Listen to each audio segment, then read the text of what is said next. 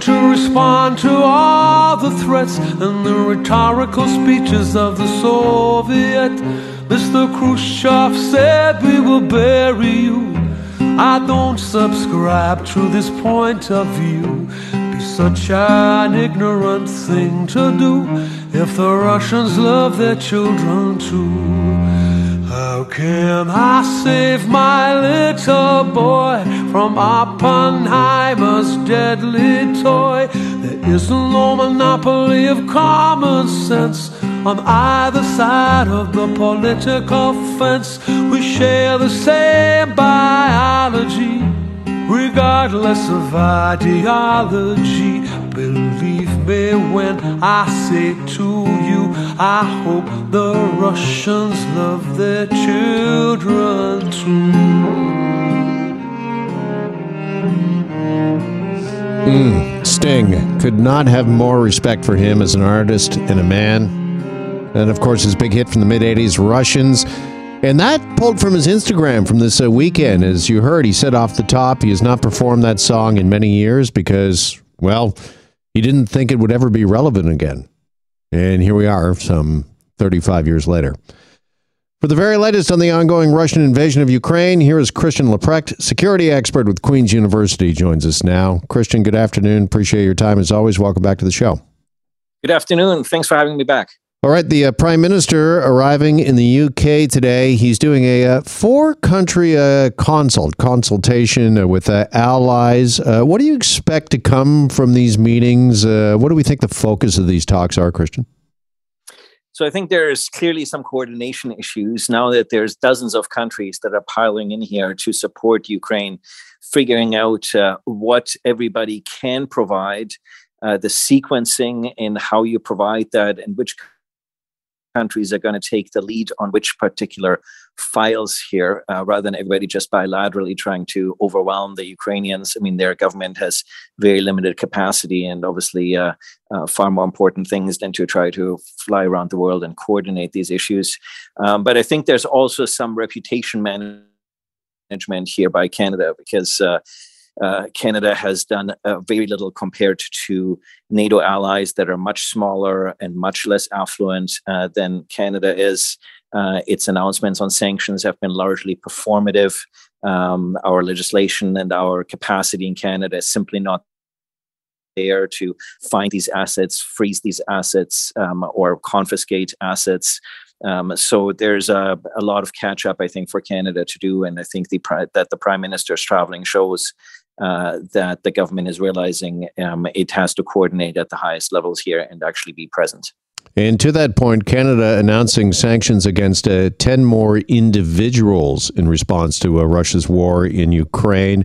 Uh, now, we do not know who these individuals are, other than the fact, uh, uh, fact sorry, that they have been uh, tied to or have very close ties to uh, Vladimir uh, Putin, uh, various oligarchs, uh, both uh, current and former senior uh, government officials. What do you make of the sanctions against these ten individuals announced by Canada today? Actions speak far louder than words. We can announce sanctions on a thousand Russian individuals. What I have not seen is the government actually being able to translate that into tangible action in Canada.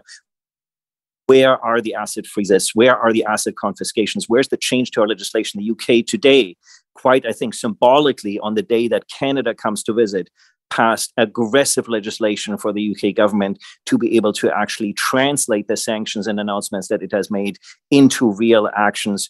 Where's the government of Canada's commitment? The Cowan Commission of Inquiry into Money Laundering in British Columbia has made it very clear our legislation is very lax and our investigative capacity largely non-existent. So I think uh, the government needs to do a little bit less politics and a little bit more of actually showing that it is committed to the announcements that it actually makes.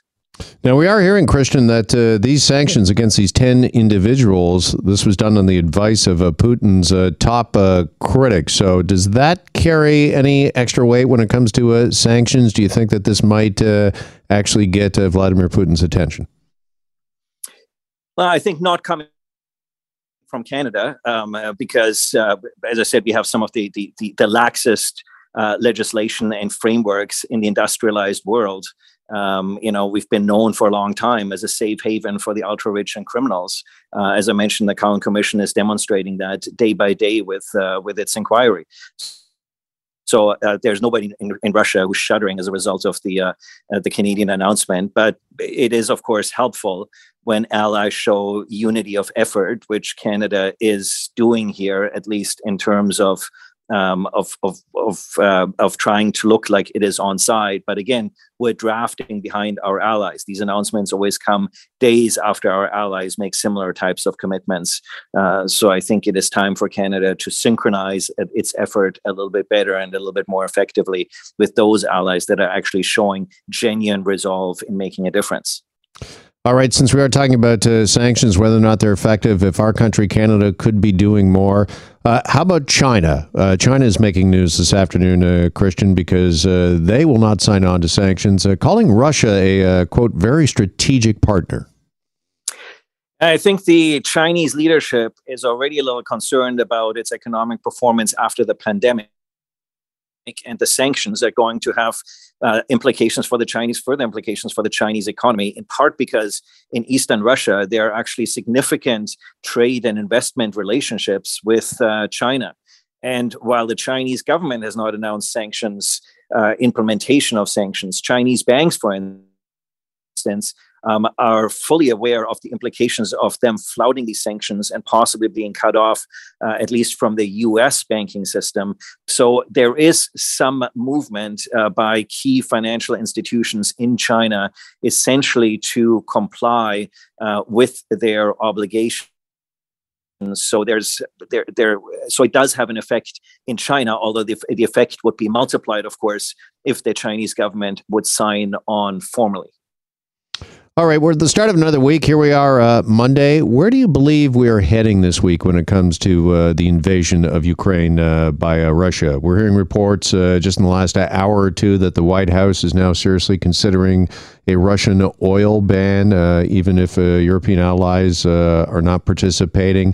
Uh, do you anticipate just a further increasing of uh, sanctions, or where are we going from here this week, do you think, Christian? Well, I think, given the meeting that our prime minister had with his uh, U K and Dutch counterparts, it looks like Canada is uh, trying to coordinate uh, this international mechanism of, on the one hand, humanitarian, economic, and military assistance to Ukraine, and on the other hand, economic and military as well as political containment uh, of Russia.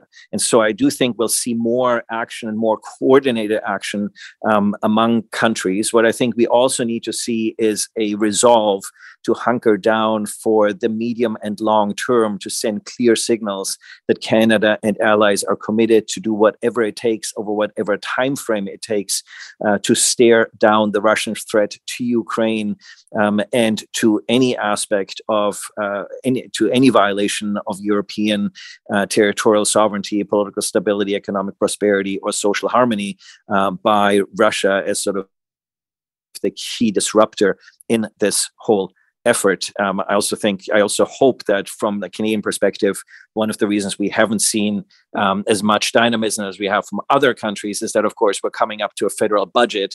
There's significant opportunity here for the government to signal to Canadians as well as to international national partners and allies that it is resolutely committed uh, to its obligations to Ukraine and to the Western alliance. Let me assure you, there has been considerable chagrin and disappointment by key partners in Europe as well as in Washington with what Canada has been doing and providing thus far. All right. I got to leave it there uh, for now, but always appreciate your insight and your time. Christian, thanks so much, and we'll uh, talk again. My pleasure. Thank you. It was Doctor Christian Leprecht, security expert with Queen's University, with us. Hi, it's Shauna, and I might be a bad parent because my kids think french fries are vegetables. Hey, it's Ryan, and I might be a bad parent because I went out for wings when my wife was in the hospital after giving birth. Johnny here. I might be a bad parent because in my house, the tooth fairy gives pocket change. But we're not alone. Len emailed us and said his six-year-old daughter's Tarzan moment going from love seat to lazy boy by curtains made him more proud than any dance recital. And Andy left his two-year-old at the rink. All right, guys, I'm sure we're not alone. Like Andy's kid. For stories and confessions like this, make sure you check out our podcast. It's called Bad Parents, and it's available wherever you get your podcasts. I left a glove at the rink.